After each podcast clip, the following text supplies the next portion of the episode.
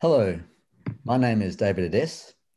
I'm a poet based in Sydney and the host of a monthly poetry podcast called Poets Corner in association with Westwords in Parramatta in Sydney's West. Westwords is Western Sydney's literature development organisation. Poets Corner is part of Westwords public programming that celebrates the richness, diversity, and insight that literature offers. Especially in these times, we thank the ongoing support of Create New South Wales, the Cultural Fund of Copyright Australia, City of Parramatta Council, Blacktown City Council, and Campbelltown City Council, as well as the many project partners that have enabled us to continue to provide opportunities to writers and audiences. We hope that this new world will see a sharing and a closeness of spirit. So each month, I invite a poet to read poems and talk about them for an hour or so on the theme of the poet's choice. Our guest poet today, whom I will introduce in a moment, is Paul Hetherington, who will read poems and talk on the theme of travel. But before um, I do that, I always like to start with an acknowledgement of country. I'm recording this from Beecroft in Sydney, and Paul is recording from Canberra in the Australian Capital Territory. I would like to pay my respects to and acknowledge the elders past, present, and emerging of the Wallamita people the traditional custodians of the land in Beecroft, and also of the Ngunnawal, Ngambri, and Ngarigo peoples, the traditional custodians of the land in Canberra, and to acknowledge also that they are the sovereign owners of their land, which has never been ceded or given up. So, Paul Hetherington. Paul is a distinguished Australian poet. He has published 15 full length collections of poetry and prose poetry, including the co authored epistolary prose poetry sequence Fugitive Letters, which came out in 2020, and Typewriter and Manuscript Life Before Man, also in 2020, along with 11 poetry chapbooks. He has won or been nominated for more than 30 national and international awards and competitions. In 2014, Six Different Windows won the Western Australian Premier's Book Awards for the best poetry book published in Australia. And in 2017, Burnt Umber was shortlisted for the Kenneth Slessor Prize. Paul undertook an Australia Council residency at the B.R. Whiting Studio in Rome in 2015 2016. He is Professor of Writing in the Faculty of Arts and Design at the University of Canberra, Head of the International Poetry Studies Institute IPSI, and Joint Founding Editor of the international online journal Axon Creative Explorations. He founded the International Prose Poetry Group in 2014. With Cassandra Atherton, he is co author of Prose Poetry, An Introduction Princeton University Press 2020, and a co-editor of Anthology of Australian Prose Poetry, MUP 2020. 2020 was a big year for you, Paul. A lot of publications there. Welcome to Poets Corner. Uh, thanks, David. Yeah, great to be here. Um, so you've chosen travel as your theme um, in a year when many of us can't, at least in the conventional sense, travel. So it, it resonates. And you've taken, from what I can see from the poems that you've sent, uh, a wide angled lens on the subject, not confining yourself to stereotypical notions of travel, but seeing many aspects of life and living through the lens or metaphor of travel. So, before reading any poems, can you explore a bit about your thinking behind choosing this theme and what it means to you? Yes, well, I mean, I think it partly did come out of the experience uh, last year and ongoing into 2021, sadly, uh, of not being able to travel. And I've got family members in different parts of Australia and also overseas. So for me, it's been quite a, a change. And I also love travel and um, it, the kind of experience of entering and I suppose maneuvering through uh, different cultures, both in terms of contemporary cultures and also thinking about the historical uh, resonances of different places. So for me, it, has been quite uh, a change. And so I thought it was maybe worth reflecting on that. But also poetry, you know, poetry for me has always been a form of traveling um, uh, and, and lots of different forms of traveling, in fact, uh, simultaneously. So, for example, you know, when I was a, you know, an 11 year old and decided I wanted to write poetry, and, you know, when I think back on that, I think, well, you know, I, I, think I was a bit kind of maybe even a little bit depressed as an 11 year old or a bit preoccupied, you know, self absorbed, preoccupied with ideas which perhaps I wasn't really ready for in a way. Um, I guess for me, poetry was a way of traveling beyond the sort of the daily kind of life I lived and, and my experience at school. Although in grade six, it was also a way of a kind of joining with a teacher's kind of aspirations, I think, who for some reason thought that I had you know some talents as a writer. So there was a kind of confluence happening but also for me it was a, way into an imaginative space uh, which i needed to travel into i think because i've always lived as as strongly if not more strongly in my imagination than than i do in the real world which is you know kind of one of those things which is both a curse and a blessing i guess. So yeah uh, poetry poetry and travel it's always been gone hand in hand yeah, I, am I'm, I'm interested in you saying that because uh, what I read in these poems is a, a, tremendous amount of play between concrete detail and the imagination, and both thing, both things are working at once, uh, as we'll come to see when you read them. Um, just a couple more quick questions before you do read them, though. Um, I'm interested in why it was travel as such rather than what what to me has been always my sort of um, conventional metaphor, and that is journey. Do you see a, a difference between travel and journey, or is it encapsulating the same sort of thing? Well, to some extent, the same kind of thing. But yeah, journey's got, I don't know, for me, journey as a word, I think it's got quite a lot of gravitas. And I wasn't sure that maybe I didn't want that level of gravitas when I was uh, kind of suggesting an idea. Also, travel, I don't know, travel for me is, is it, suggests to me shifting from one place to another in all sorts of different ways. Whereas journeying, I kind of think of it as something that, when I think of the word journey, I often think of that Cavafy poem where, you know, he's kind of trying to find Ithaca. You know, it's a lifelong yeah. thing or or something which has got a, a, real purpose, even though obviously in the Cavafy poem, uh, in the end, the journey becomes the purpose rather than the destination being the purpose. But yeah, so I suppose travel, I think, perhaps glances across a number of different different areas more likely. Mm. And I can't let you go without one question about um, prose poetry. As we saw from the introduction, you're very immersed in that prose poetry world, and a number of the poems that you're going to read today are prose poems. Um, is it is that a form that lends itself to the idea of travel, or is it just a form that you use on any subject matter when you think the form fits?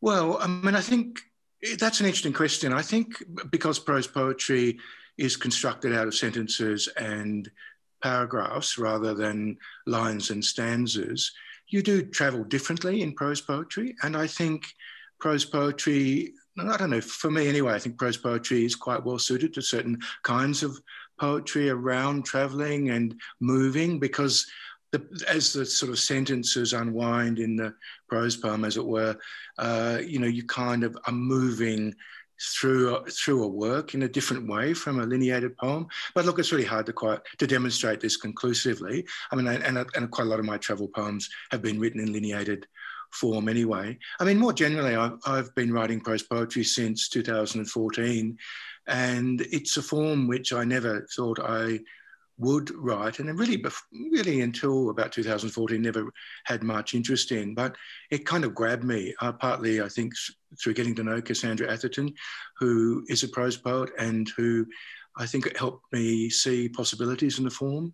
But also, I think I was just ready for a different way of writing, and prose poetry became that way. It opened up, up expressive possibilities for me. Yeah. So when you when you start to write a poem, do you choose the form before you start, or what happens? How does it how does it how does it work? Yeah, that's an interesting question. I mean, I, I I've been writing mainly prose poems, so my default position, as it were, has been writing prose poetry in the last few years. But I have written some lineated poems, and and that's because those poems, all those ideas, those nascent ideas that are coming into being as a poem seem to want to be in a lineated form.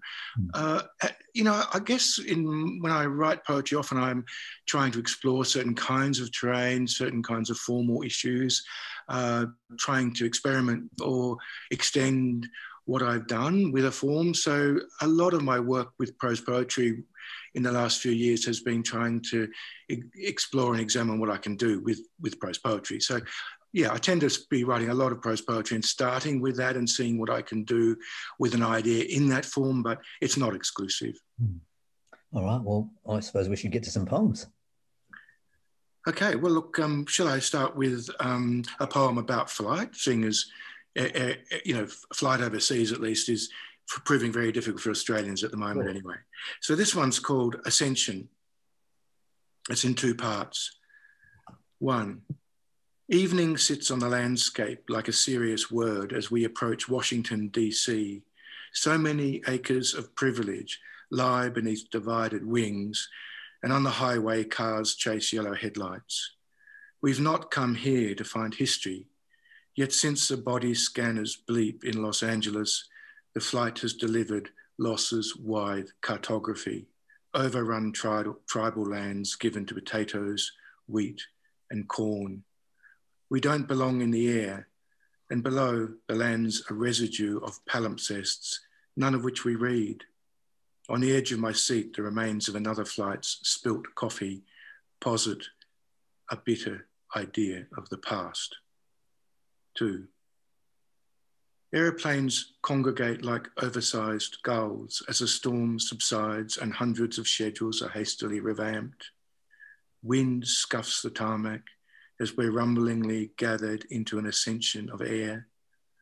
Your last email rests in my imagination like an embrace, but I don't understand its import.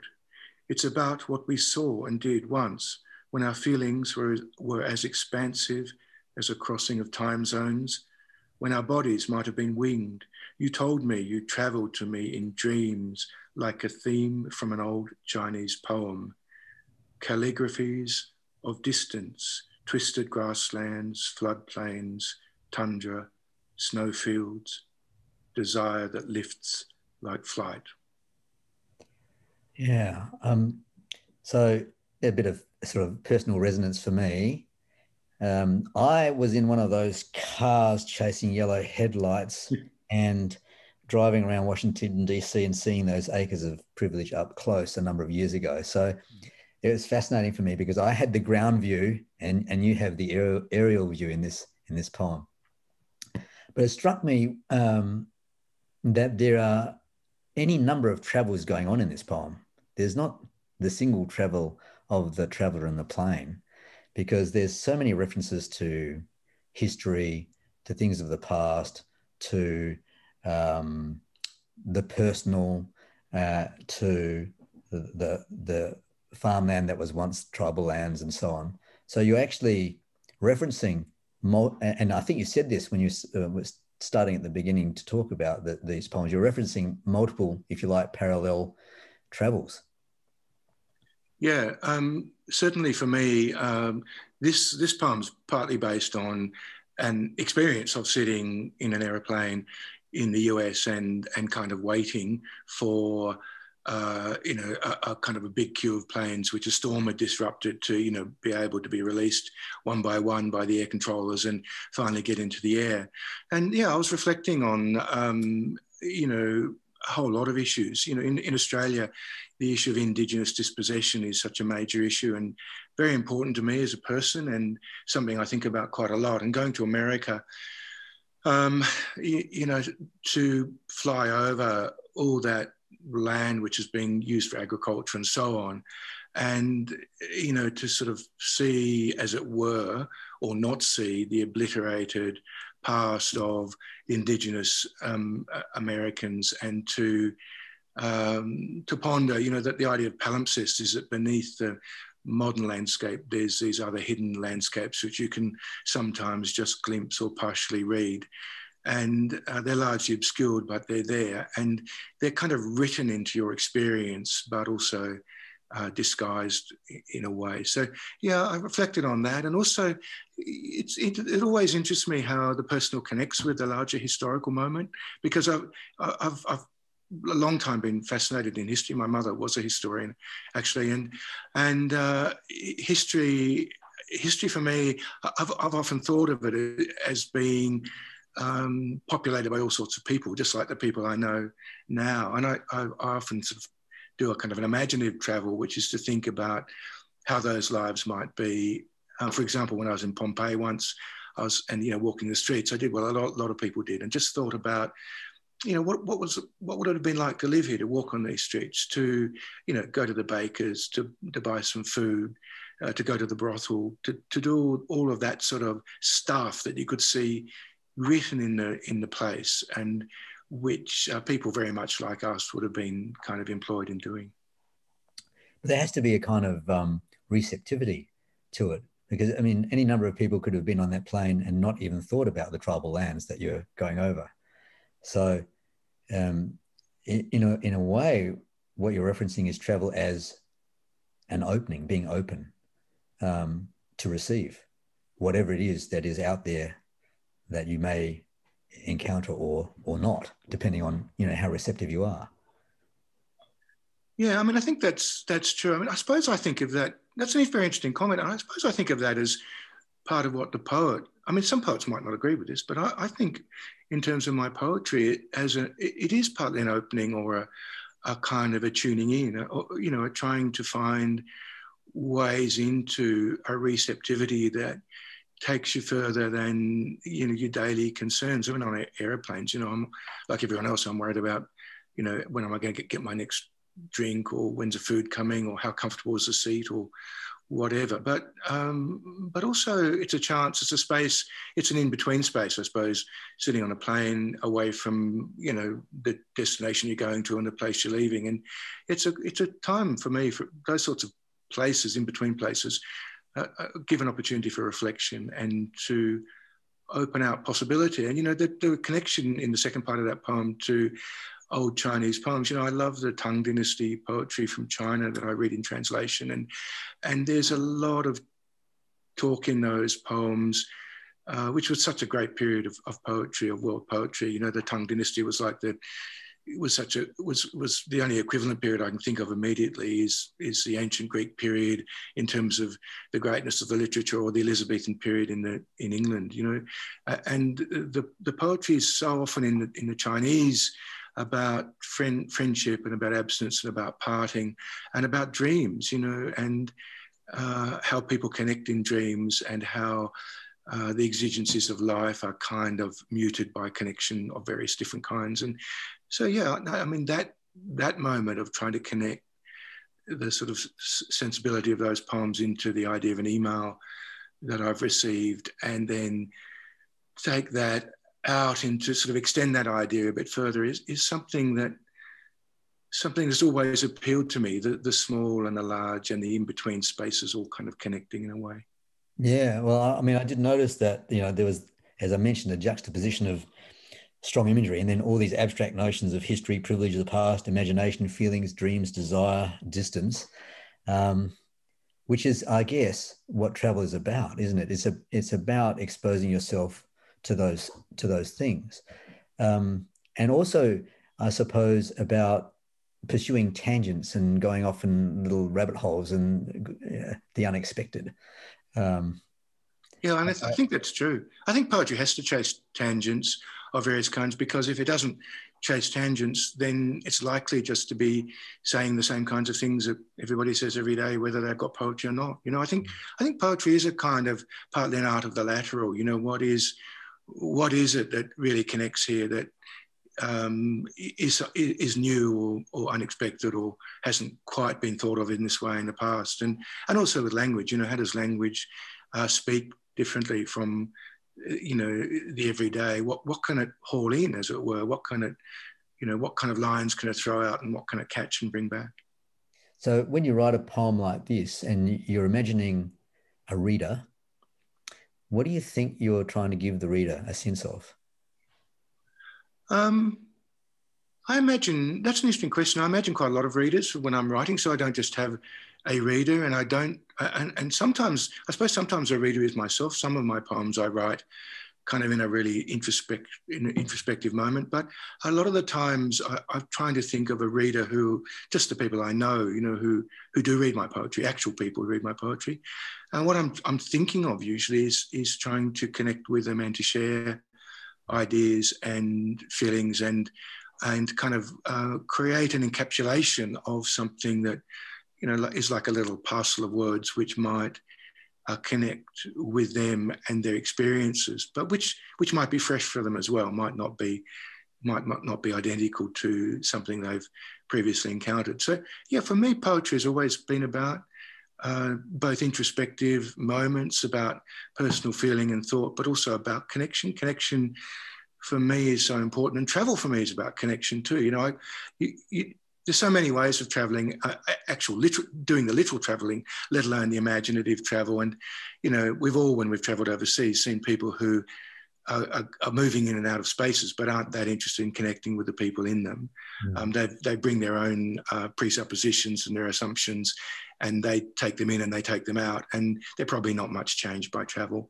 Uh, for me, travel is uh, a chance to open myself to, you know, uh, sometimes actually, actually to parts of myself which I hadn't understood or hadn't realized I possessed or might want to acquire. And it's also a form of kind of listening. You know, travel, traveling is a way of listening. I don't really want to go into that right at the moment because we've only got a certain amount of time. But I think that ties into the receptivity notion that um, you were talking about earlier.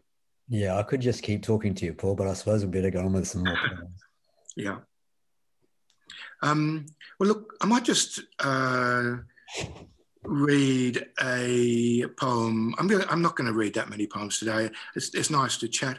I want to. I to read a poem that's unpublished. I think actually about reading and writing as transportative. And in this case, um, this is a this is sort of two people who've written letters to one another, and it's a prose poem. It's just called reading.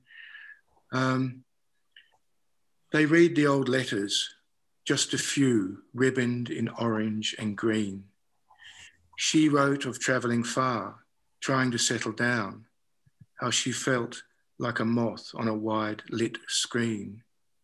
He wrote of his body rushing towards hers as if through a funnel. She spoke of feeling the soft shirt on his back despite absence, of waiting to peel it off. He wrote of tulips reddening the garden of ways to make a good home brew. They sat in the faint glow that the cursive scripts gathered, hers like an insect running on glass, his like a stick being pushed through glue. She was silent for hours. He dug short rows, laying in bulbs. Yes, I mean, it's almost an antiquated notion now, reading old letters, because nobody writes them anymore. Or they do it by emails or, or whatever. um, Yes. I used to be a great letter writer, and I've got I got volumes and volumes of letters that um, people have sent me over the years that I've never gone back and reread, but it would be an interesting exercise to do it. Um, so this is um, transportative in the sense of memory, um, reconnecting with former selves or others, um, uh, who you were at the time that you wrote the letters, or who they were at the time that they wrote the letters, uh, rediscovering anew, perhaps old feelings long forgotten and lost. Is that what you're channeling here? Yeah, it's about it's about all of those things, and also about uh, something I'm very interested in, which is the way artifacts uh, from the past, whether it's in people's personal lives or whether we're talking about, you know, archaeological sites, um, things that remain, uh, have all sorts of resonances, and those resonances are often uh, quite personal and can touch you really quite deeply in a kind of almost a punctum sense, almost a, a moment of being pricked by the feeling or the emotion. And um, yeah, these this is a sort of a, just a he/she poem about how people uh, connect through correspondence in this case, but they also remain very different people, and their sense of connection is both powerful but does not um, alter their their continuing sense of separation as well. And, and for me, that's, that's quite an important thing. You know, if we don't sentimentalize human relationships, I think we understand that people, uh, when they relate to one another, bring two lots of separateness together and join those, join partially those, those separate selves, those separate identities. Uh, sometimes the connections are very strong, but uh, the, identity, the separate identities are not subsumed, never fully subsumed by the other person. And it's always a mistake, I think, for people to think that might be happening. That is, that you know, for example, the most obvious and perhaps slightly cliched example is love. You know, does love, does if you love someone, do you kind of subsume them, or uh, is it a kind of mutual subsuming of identity? Of course, it's not. Mm. And I think a, a, lot of the mistakes in our culture to, are to do with mistaken ideas around uh, these kinds of notions, actually. Well, I've noticed how um, two people can experience the same event in completely different ways. Yeah. So, you know, that's illustrative of the point you're making. Um, but there's also, um, in reading old letters, there's also the possibility of surprise, um, of, uh, I mean, I've read I've read letters that I wrote, and I think I didn't realize that I knew that then, because it's something I it's a belief I hold now. Did I hold it way back then? You know, um, there's some continuity as well, and again, it's your sort of sense of connection through these weavings between between people and their letters and their relationships. Yes, um, that, yeah, that's true. I mean, I, I I think that I think that uh, texts of all kinds, whether they're letters you've written yourself or that somebody else has written to you, or whether they're novels you've read or poems you know, uh, they are continually evolving. You know, they're not the same thing. Uh, it's your example is a really good one. You know, where you uh, you look back on something you've written or somebody else has written to you and you think, I don't remember it like that, or I don't, I don't remember being like that, or thinking those things, or feeling those things, even if you know, before looking at the, the letter, you might have had quite a strong memory of how you thought you were. Um, I think, I think that the artifacts, the things that exist in the world that come from the past, remind us that we, uh, we, we don't stay the same. That as people, as selves, as identities, we're evolving all the time, and particularly if we are receptive in the way that you and I were chatting about earlier, that we we take on take take into ourselves all sorts of new ideas, and and the old things, look, I was I was just um, actually I had a quick look at a, a book of mine just before this interview because I was trying to remember what it was about, and I was quite surprised. I was quite surprised by rereading it. I just skim read it again and thought, oh, you know, that book's different from the way I remember it. I only published it about three or four years ago, but it's it belonged to a moment, and the moment is receding from me and as I was reading it, I thought, oh, you know, I'm really glad I wrote that book, if only because it reminds me that I was thinking about those kinds of things. Oh, yeah. Right. Another poem? Yeah. So, look, I'll just um, move on to um, a poem which is an earlier poem than the ones I've just read. And this is a lineated poem, and it's called The Library of Lost Books, and it picks up some of the themes we've just been chatting about. The Library of Lost Books. This is a place you can't find, though its chimney stacks catch fire at vision's edge. And inside, long mahogany shelves line domed, exacting rooms. Those histories eaten by worms or crumbled to dust in old jars. The philosophies, epics, and plays thrown out when empires were ruined or recently trashed in Iraq each edition or version sits here. Bits of ancient papyrus are reconstituted entire. The Mayan books and their glyphs disinterred from hot Spanish fires. But a smell of anguish pervades. The attendants are busy with new acquisitions from modern warfare, the death of civilized places. In the dusk, a voice starts to read from a book in the building and fades the library, like smoke, disappears. Yeah, I love I love the title. Um, it's the sort of title that sort of hooks me in every time. If I, the Library of Lost Books, um, and then you have a shattering first line. In a way, this is a place you can't find. And I'm just wondering if this poem is as much about futility as it is about anything else. About futility. Hmm. Um, it's about it, I, I, maybe. I mean, it depends, I suppose, how you think about futility. I mean, I suppose it's it's partly about how we need to protect um, what we have. You know, we've got, and this goes back to what we're talking about with the the things we possess, whether they're letters or they're uh, parts of ancient culture, you know, statues, uh, books, whatever.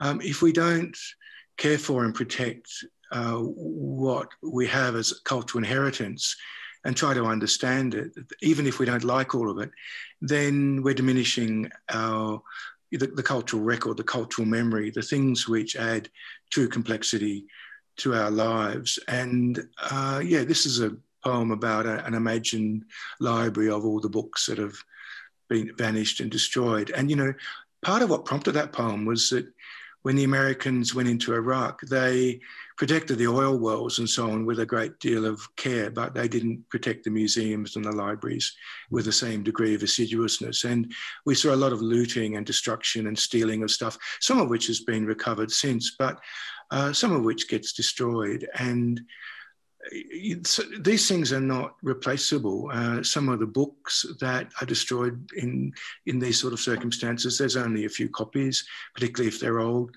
ancient texts, and uh, you know, reminds me of the, the burning of the ancient Alexandria Library, which, which had, among other things, we know from the records, nine uh, books of poetry by Sappho that had been organized by the Alexandrian librarians. Well, now we have many tiny fragments and nearly five full poems from the greatest uh, woman poet of antiquity and the greatest, probably the greatest lyric poet of antiquity of either gender. Yeah. So, you know, that kind of level of destruction, uh, you know, why don't we learn from it and care more? But then I think maybe human beings, part of the failure of humanity is that it doesn't care for the things that it should care for as much as a lot of the things that it should care for less, like you know, money and acquisition and power and so on. Yeah, well, there's all of, all of us still here writing poems, aren't we? But um, when you start off, you know, this is a place you can't find, and you finish, the library like smoke disappears. To me, what I get from that is an overwhelming sense of the transience of, of things, that everything ultimately is lost, that nothing ultimately can be preserved. It's, it's it, whatever preservation goes on, if it's, you know, a few millennia, um, in the scheme of things, it's nothing, is it? So that, that's where I sort of thought about the idea of futility, that uh, ultimately yeah, mm-hmm. no, that's true, David. I mean, I think one of the things for me as a poet is I, I kind of just think if you're, you're an art, creative artist of any kind, and it's not unfortunately that kind of activity which is so valuable and, and you know, which has been valued by so many cultures and societies and isn't very well valued in Australia or other parts of the world at the moment. If you engage in that activity, you're making some small contribution to you know, what, what, I hope, you know, in my case, I'm making some very small contribution to a, a continuing renewal of of culture and its re- the recognition of its importance and you know ways of communicating ways of saying complex things not just the, the banal kind of things which i say you know a lot of the time in my non-poetic world you know things about what i'm eating or cooking or where i'm going to go today or whatever all that stuff has to be said. But if that's all we had we'd have a very impoverished world. So yeah poetry is one small contribution to the renewal of complex culture. Mm. And at the end of the day, the, the history of humanity is to reach what, as far as it can reach, and to grasp what can't be grasped, and to keep on the quest for it. So we want those lost books. We want to preserve. We want to keep those books. We want to find those books. We want to have those books. We want more of those books. It doesn't ever stop. It's part of what makes us who we are. Yeah, and and being part of of a tradition uh, matters to me. I, I kind of for for me writing poetry is a way of, of thinking about other poets who've written and so on, and um, joining in the conversation, not just with you know potential potential readers today, but with I, I, see kind of poetry and literature more general as a human conversation that's been going on, you know, for a very long time, and and which I just want to be part of that conversation. Okay. So maybe I'll read a poem called Rooms. So it's a three part prose poem. Um, rooms. One, when you are in the desert and undulations of dunes slide toward you, you may remember a room. Under shiny stars, in the cold sweep of night, you hold that room close. And in blade like morning, when light strikes the ground like scattered gemstones, you may stare at distance and know that room as if it were in your body, a place in which you're strong, no matter how small its dimensions. It is like a skin that knows the flow of your blood. It's where you discovered the value of limitation. Two, sometimes it contains a staircase. At other times, it's small and square, spare, smelling of plum cake and tart kumquat liqueur spilled on linoleum. Occasionally, it has ornate furniture and colourful half pulled drapes. A boy hides behind a chest. A girl rubs a dresser's green satin between fingers. A dog pants. A bath runs nearby. The girl stands on tiptoe, looking through a cobweb window. Later, the boy sucks the inside of her thigh and she holds onto his hair. Sometimes the room is elongated, high in a building. There are dark floorboards, light squeezes through shutters. Three, rooms are informed by what's no longer there.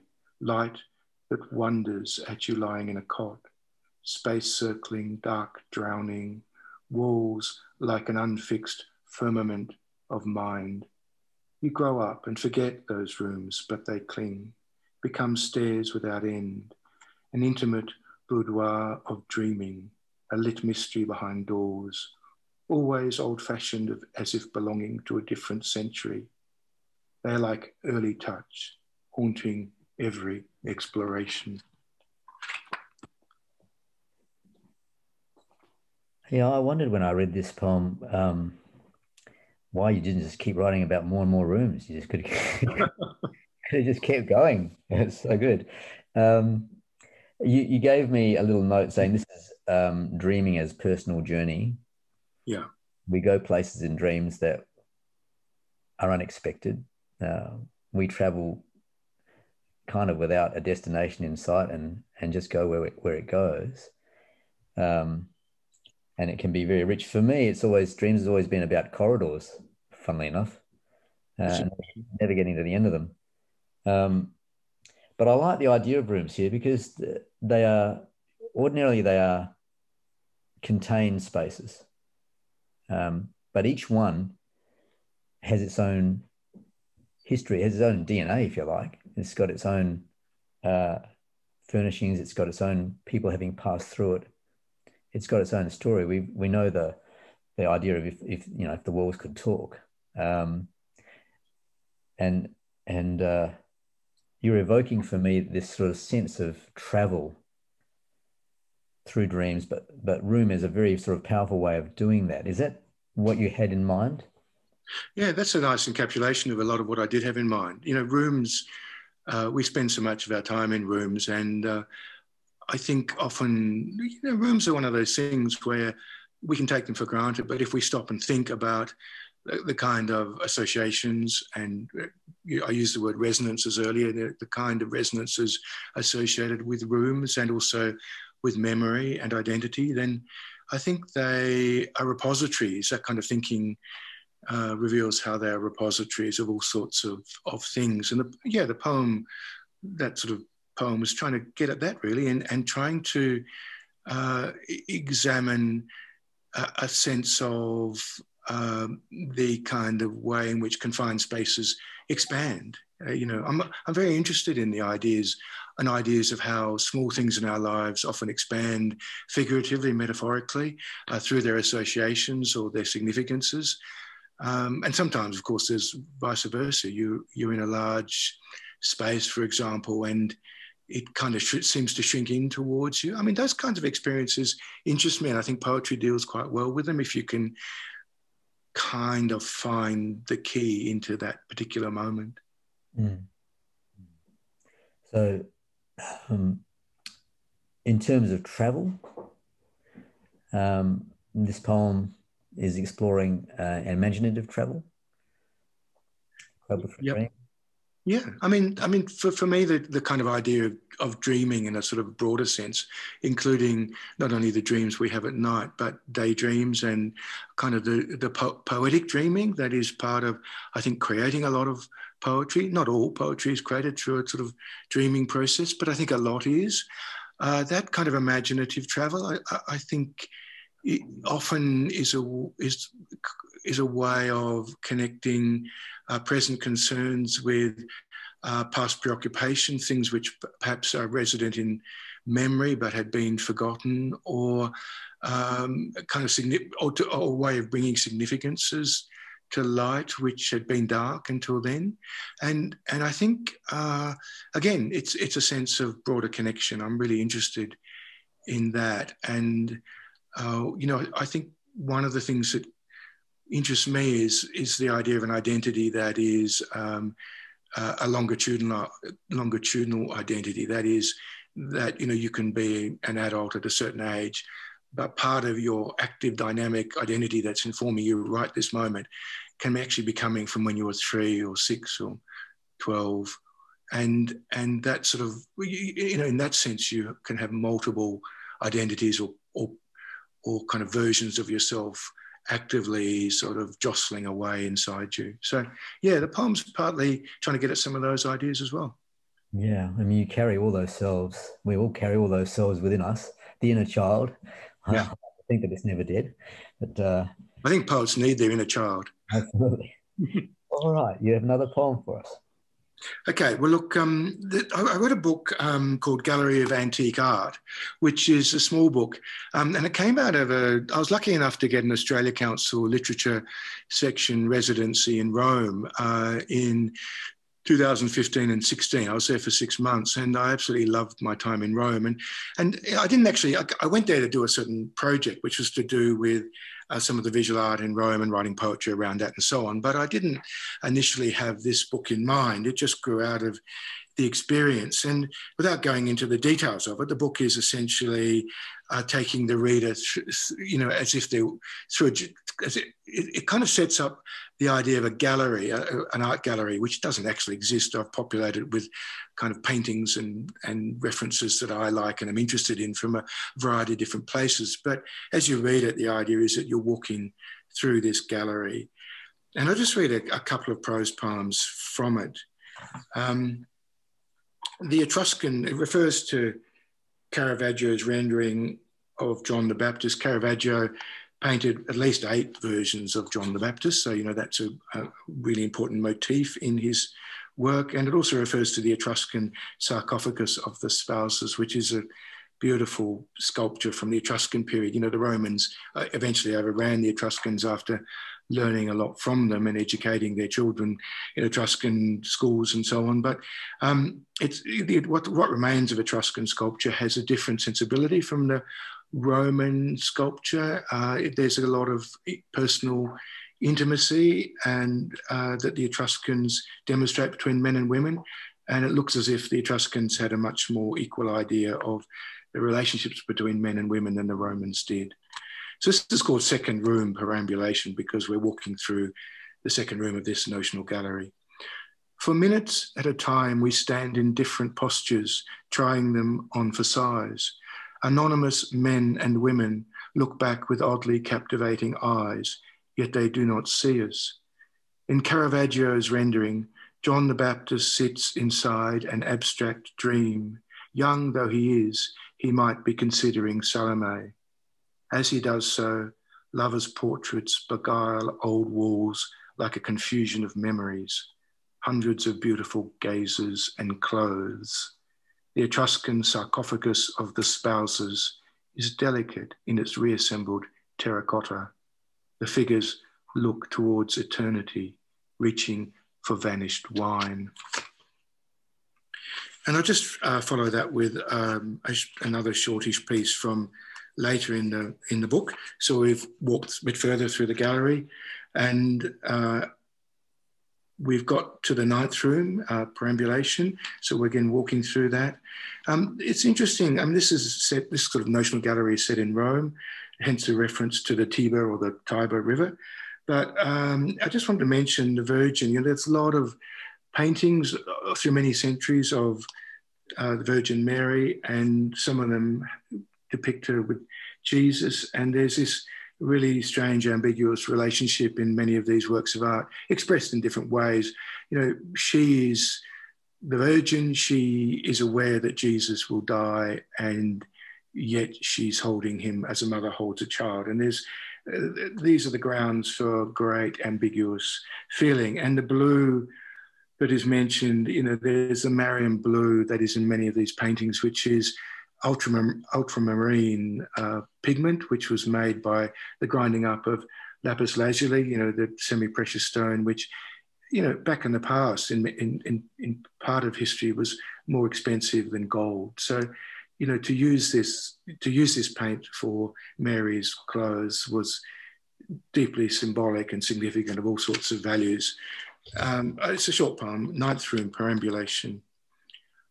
I'm standing quietly and a painting speaks of how there were floods for nearly a week and not far from here the Tiber rose. But after all, a tour's arrived and a guide's instructing her group. It's neat how he's painted her feet. They move on, and I examine again the Virgin with crucified child. Desert sun bakes the blue of her grief. It's almost all she knows. And grace she carries divinity that dies, the world's long heaviness. She'd hold him forever if time would stand still. She'd let him go if she could. How many um, how many poems are in that book? How many rooms and perambulations? Uh, well, it's I can't remember exactly how many, but there's probably fifty or so. I mean, it's a it kind of takes you through this notional gallery and also takes you into the gift shop and the courtyard and so on. So um, it, for me, it was a way of reflecting on um, a lot of the kind of different meanings that art, visual art has for me. And it's played such a big part in my life. I, I can't imagine life without paintings and sculpture and and various other forms of visual art. And in fact, had I not written poetry, I think I would have been a painter because um, I almost love painting. Not that I do very much of it, but um, I've got no particular skill in it. But but I almost love the physical act of painting.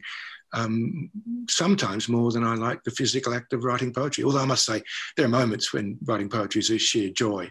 Uh, a lot of the time, it's just hard yakka, but but there are times when it's sheer joy. But yeah, painting for me has been a huge part of my thinking. And, you know, when I was in Rome for those six months, I just spent so much time in galleries and to the extent where I became sort of super saturated uh, by looking at art. And after I went, came back, I couldn't, I really resisted going to too many art galleries because I was still digesting all the visual imagery that was floating about inside me somewhere.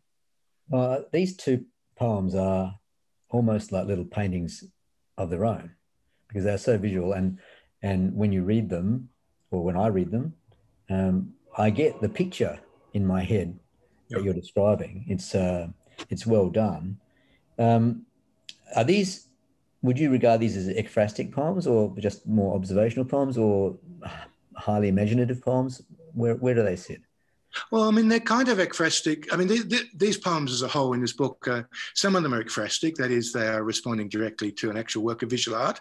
Um, some of them are kind of notion, notionally ekphrastic. You know, I mean, notional ekphrasis is really just where you're, I mean, like Browning's To My Last Duchess as an example, you know, you, although that poem probably did connect to an actual painting, but, you know, if you've imagined a work of art that doesn't exist and you've created it in a poem and, and by evoking, evoking this imagined work of art, you're, you then, you then responding to it. Well, that's notional ekphrasis. And I, I guess uh, some of the prose poems in, in this book are notional ekphrasis. And yeah, some of them are, yeah, just more generally observant, as you say. You know, they're, they're ways of uh, mediating between the viewer uh, and the art. And, you know, in some cases, I'm trying to get the art to speak, as it were, through the poems. So it's, I want to, I'm, I'm, I'm really interested, always been really interested in the way, uh, if you're looking at a work of art, you know, often the art is speaking or looking at you as much as you're speak, you know, looking at it and perhaps speaking about it. And in fact, if you, in some exhibitions, if I give myself up to the exhibition, it's almost like I'm being,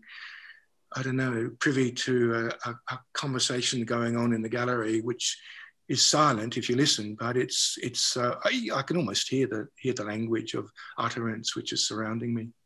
Well, it taps into the, I mean, that relationship between the art and the viewer taps, it taps into uh, that notion that that we've seen in film and in literature of um, people going into the artwork or the artwork coming out into the real world. Um, that that, that that sometimes the boundaries between the art and the reality dissolve, and and and you can immerse yourself in it, or it can immerse itself in you. Uh, you're tapping into that.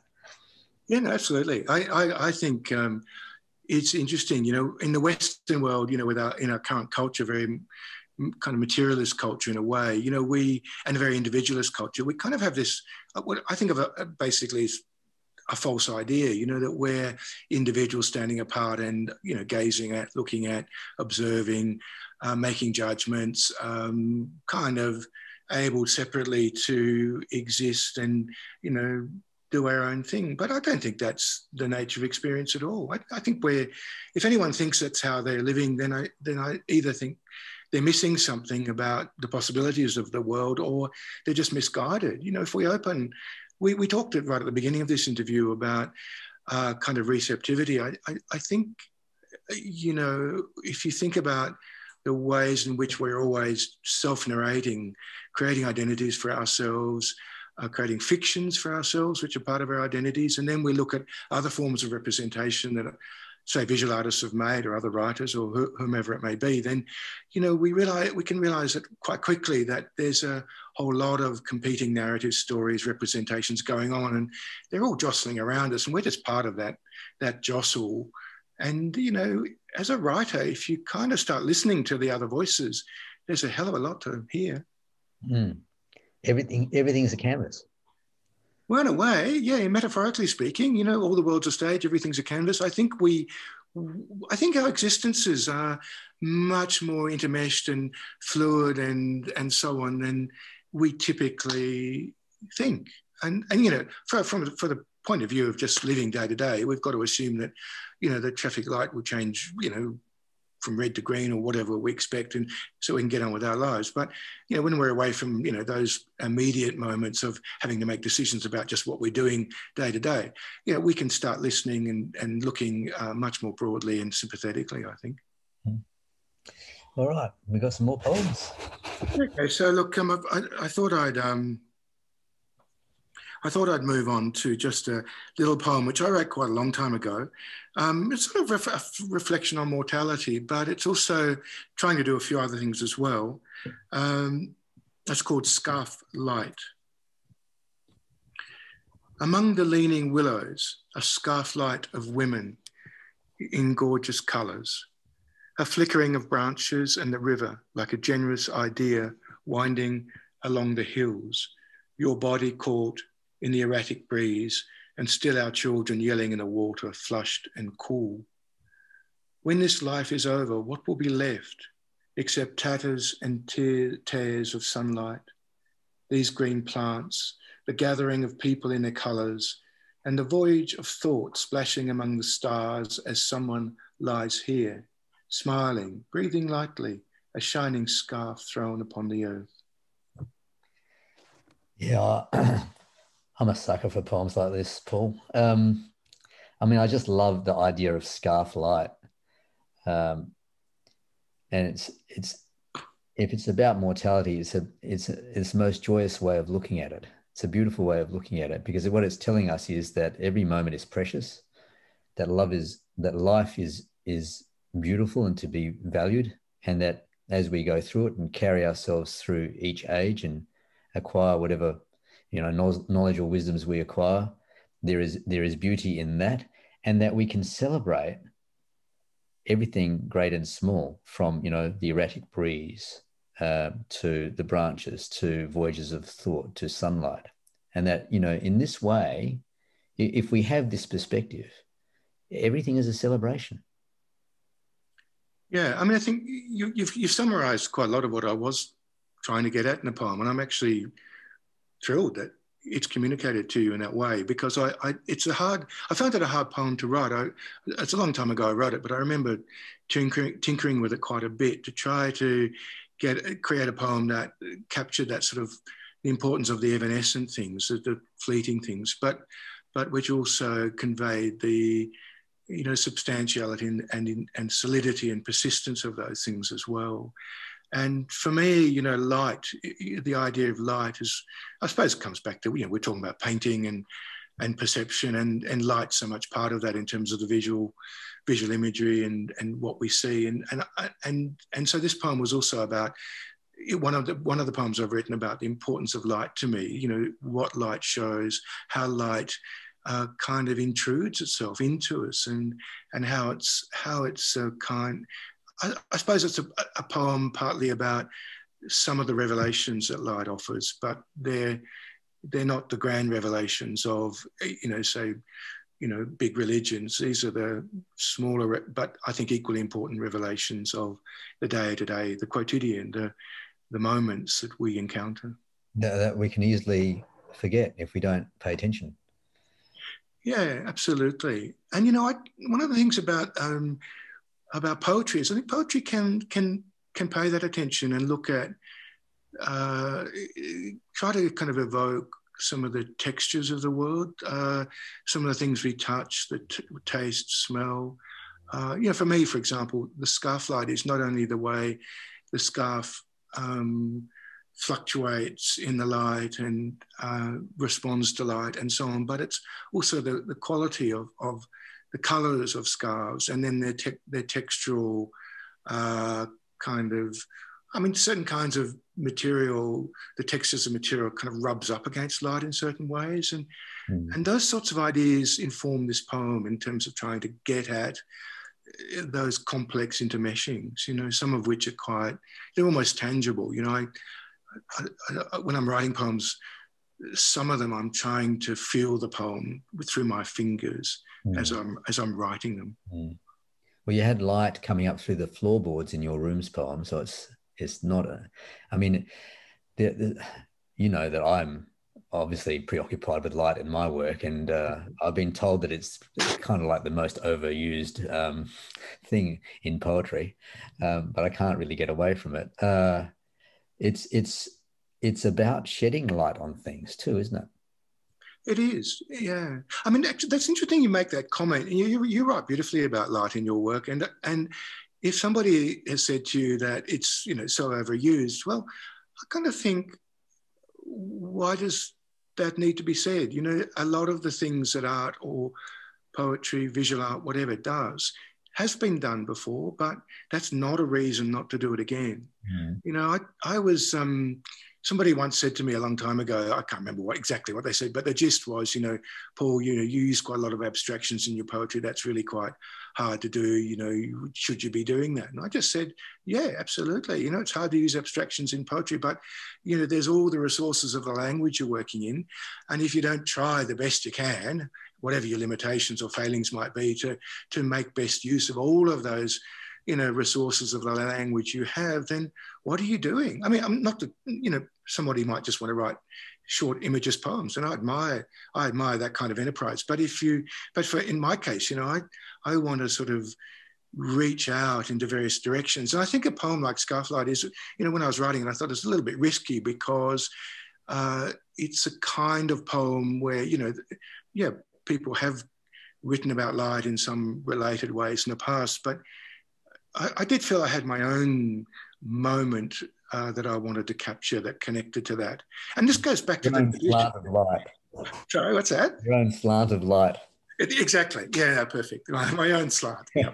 um, yeah. So, um, I mean, it, it, poetry in this way is archaeological. You're always digging.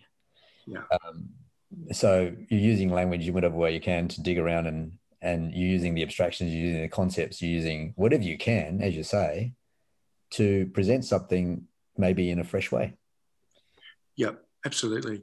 And you know, in terms of travel, you know, I I I see um, that act of seeing that poetry offers as, and, and I've, I've, indicated that right throughout this interview. You know, I see that act of seeing, of witness, I guess, and observation and interpretation as as one of the most important forms of travel that poetry can offer, and not only to the writer, but to the reader as well, a way of, you know, for me, it's a reading poems is a way of entering into uh, a place, you know, whether it's room like or landscape like or gallery like or whatever it may be, and moving through that place imaginatively. I, I don't see the act of reading or of writing as static at all. It's it's it's always for me an evolving, dynamic space.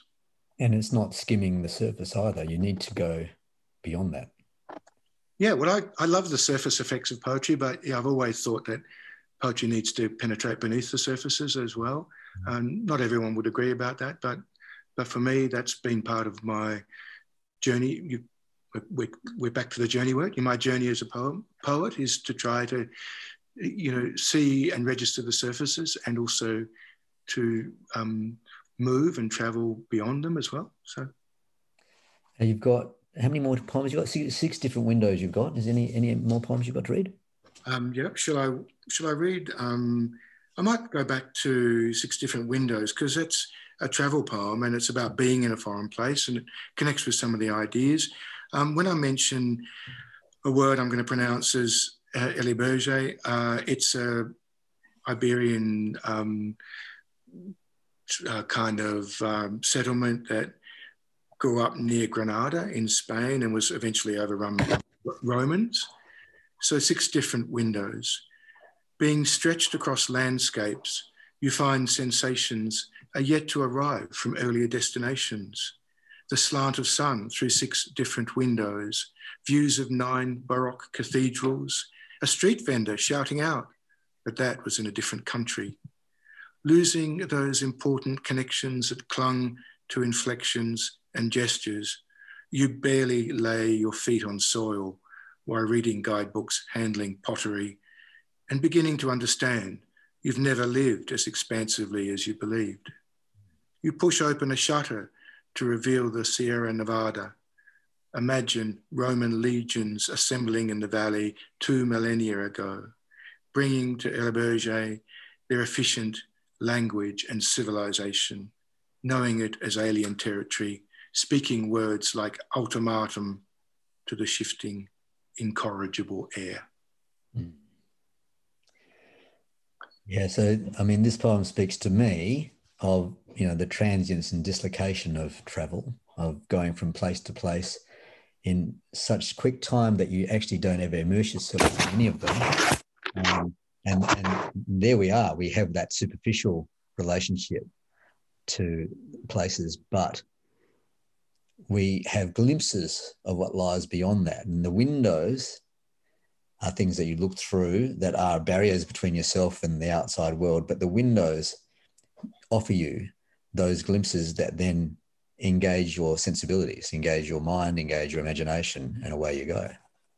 Yeah, that's true. I mean, this this poem was a reflection on that that kind of weird of almost sort of disassociation dissociation you get when you're traveling and and yeah you've gone to a lot of different places and you, you feel part of you is still somewhere else you know in a previous place where you were staying or perhaps in a number of previous places. So you've become sort of fragmented and fractured and that's that's almost a bodily a weird bodily sensation yeah. And and also it's it's a kind of reflection i suppose in reverse on on the importance of connection because in the experience it sort of begins with this this poem begins with is is somebody who's who's not connecting and is not connected and has kind of lost themselves uh, and i guess i guess uh, somewhere in this poem is the idea of the importance of connection to place or places uh, in our lives and how as we travel through our lives uh, how well we do or don't make those connections uh, really matters and, and, and is important.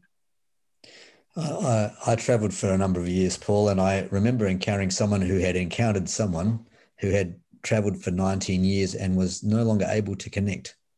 Yeah he'd been because that dislocation was so part of who he had become that it was almost impossible for him to connect with people.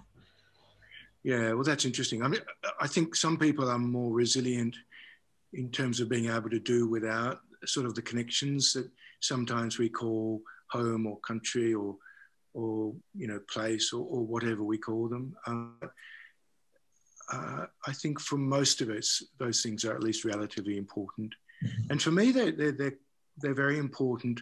Not that I haven't shifted around and lived in different places, and I really value that. And I also value, even if I'm traveling to a place just for a few days, if I can feel a sense of connection, however fleeting with that place, I value that very much. But there are some kinds of experiences and connections which, for me, depend very much on a sustained relationship, a relationship to place, a relationship to landscape a relationship to the people within the communities that belong in that place. I mean, even um, in a country where there's, um, uh, you know, perhaps, perhaps I'm, I, I felt like when I was in Rome for six months, I felt I was a foreigner the whole time. But because I was there for six months and I, I went to the same supermarket regularly, got to know some of the people, got to know some of the places and the, the streets and the kind of undulations of the landscape and the, some of the archaeology. And I started to dream my way into Rome. And so I, I can never think of Rome now without thinking of my, thinking it as a kind of dreaming place of my own in a small way. You know, Rome's obviously a massive place with an extraordinary history, and it, it, Rome, as it were, doesn't think of me, but I think of Rome as a as a as a one of my dreaming places, and it was because I did a lot of walking around. I, I stayed in Trastevere, uh, which has got a lot of which is a wonderful place, old history, um, medieval um, architecture to some extent, lovely markets, and I walked you know 20 25 minutes to and fro you know, many days of each week, um, buying cheese, eating and drinking, looking around, taking a few photographs, you know, whatever. And as I did so, I, I, really did dream myself into that place. And I mean, I'm sure the Romans wouldn't recognize my dream of Rome, but it, it, it was a remarkable experience. And, and I, needed, I needed that six months. I couldn't have done that in even a week or a month. I needed, I really needed time to settle and allow it to surround me. Yeah. And you've got one more poem, have you? Yeah, I've got I've got um, another poem here, and this is um, a poem that is a kind of reflection on memory and mortality, which is one of the themes I've connected uh, a bit to travel today and the travel idea. And this is from a book called um, Palace of Memory. And um, actually, I might read it from the book it's number 62 in, in this sequence of poems, which is a reflection on, on the way memory is really quite unstable. You know, we rely, the, the book as a whole reflects on that. You know, we rely on memory. We often feel very convinced that we have very powerful, clear memories of things which we would swear were the truth. But actually, I think the truth is that memory shifts and eddies and and changes even as we uh, look at certain memories, they change. We clasp him to us like a package of light, the child who ran towards the reeds. But our hands are flexing, our thoughts are traveling away. We open arms and the world rushes in. A line of cars leaves the picnic ground. Coats and scarves are left on yellowed grass. We look at water floating with debris reflecting the canopy of elm and oak. We see the creek's channel run towards a diminishing gleam. Where we stand, there have been too many footsteps. The world rushes in. It does. Um, when I read this, uh, each line or sentence in the poem could almost stand as a standalone memory. And then, but then you link them. Um, there, there's something disconnected between them, but but you connect them. Um, and for all the detail, there's something nebulous. And I suppose this is the unreliability of memory that you're talking about. That it's it's shifty, it's fluid. Um, the last line speaks of what came before, which we can only sense or intuit but never know. Which makes me think that we inhabit the present we, we inhabit the moment, and that to get anywhere else, whether it's in time or in place, we have to travel. Yeah, I think that's true. I think what you just said is absolutely right. Uh, travel is, is, is partly about just our movement, our constant movement, the necessary movement through time and space. And as we know, time and space are intricately um, and inextricably connected to one another and our sense of time and our sense of space you know are, are kind of depend on on one another so yeah the, you know memory is uh, we know that uh, the mind the brain stores memory by distributing a memory uh, through different parts of, of the brain. And then when we remember things it brings back these rather disparate collections of things.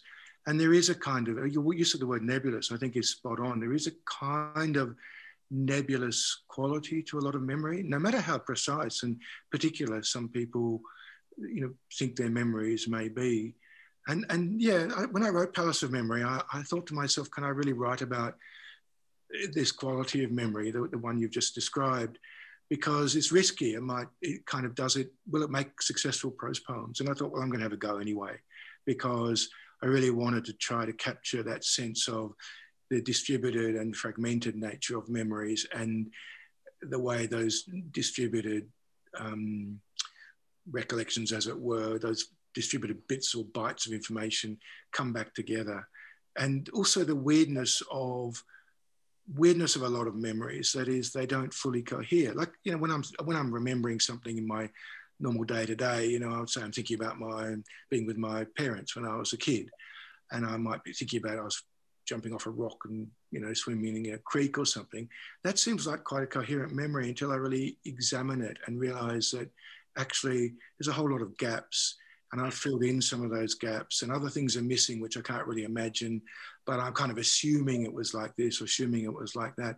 And the more you examine memory I think um, the more memory starts to retreat from the moment of examination.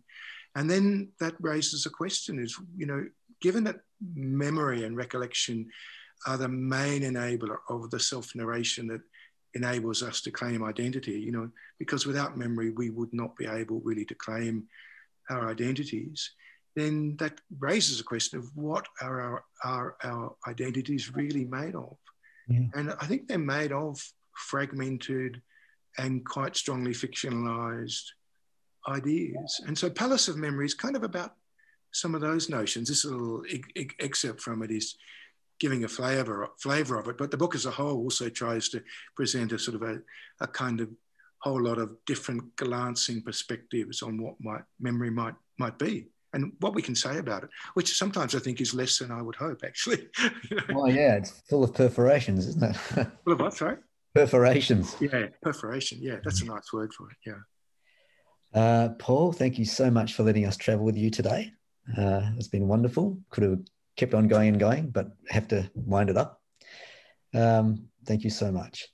When this video is posted, uh, it will include information on how to obtain copies of Paul's books, so look out for that. Um, Poets Corner will be back next month with another poet uh, on another theme. Please join us then. Bye. Thank you so much, David. Thank you very much.